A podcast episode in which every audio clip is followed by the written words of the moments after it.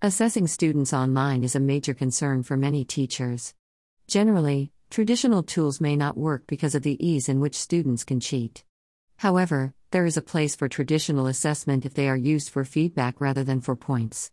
In this post, we will look at assessing students online. Before the assessment, when planning the assessment you want the students to do, you need to first consider the objectives of the course/slash unit. In addition, you need to think about what kind of assessment are you trying to conduct.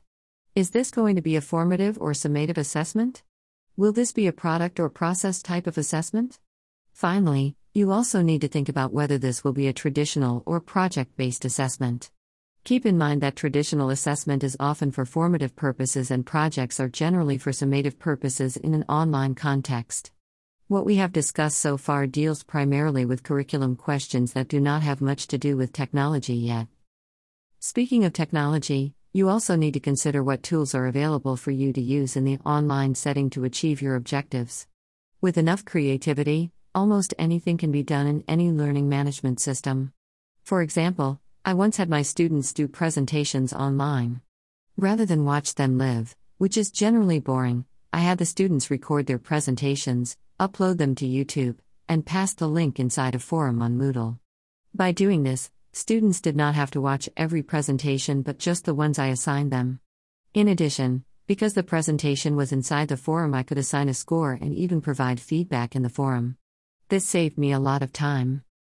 In a different situation, I had students do peer reviews of their papers through Moodle. Every student was made a student teacher in the assignment activity. Two or three students would then upload their paper to the student teacher assignment activity, and the student teacher would provide feedback. I was able to see the feedback and could grade the teacher for their participation in providing feedback. These are just two non traditional ways of using your learning management tools. It really boils down to creativity and a desire to determine a way to get something done. Moodle in particular was built for all of these workarounds to support students. During the assessment, once the assessment is determined, it is time to implement. At this point, clear communication is critical for student success. All directions and expectations must be written down and communicate for student success. If anything is left unspoken, students may become confused, and this could be a major problem. There are at least two additional ways to alleviate anxiety students may face. One is to make sure you respond quickly to questions.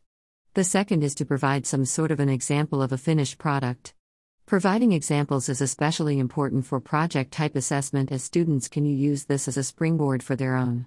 This assumes that you have prepared a rubric for a project based assessment. Technology has a bad habit of failing.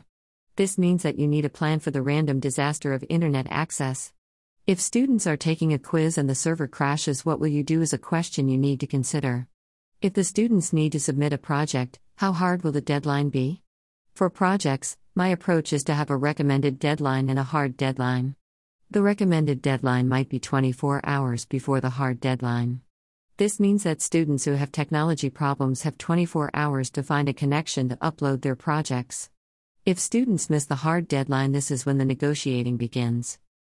After the assessment, now is the time to determine if the students have achieved the objectives of the course slash unit. This is based on their actual performance of the assessment. For example, if students did well with a quiz, it indicates that it is time to move on. If they struggled, then reteaching may be necessary. The reteaching can be done by sharing a message explaining the common mistakes that students made and or responding to individual quizzes when marking them. Quizzes should be mainly for formative purposes because it is hard to tell if the student was honest during the assessment. For a project based assessment, the same principle applies. You can respond to mistakes individually and or share common misconceptions through the development of a message for the entire class.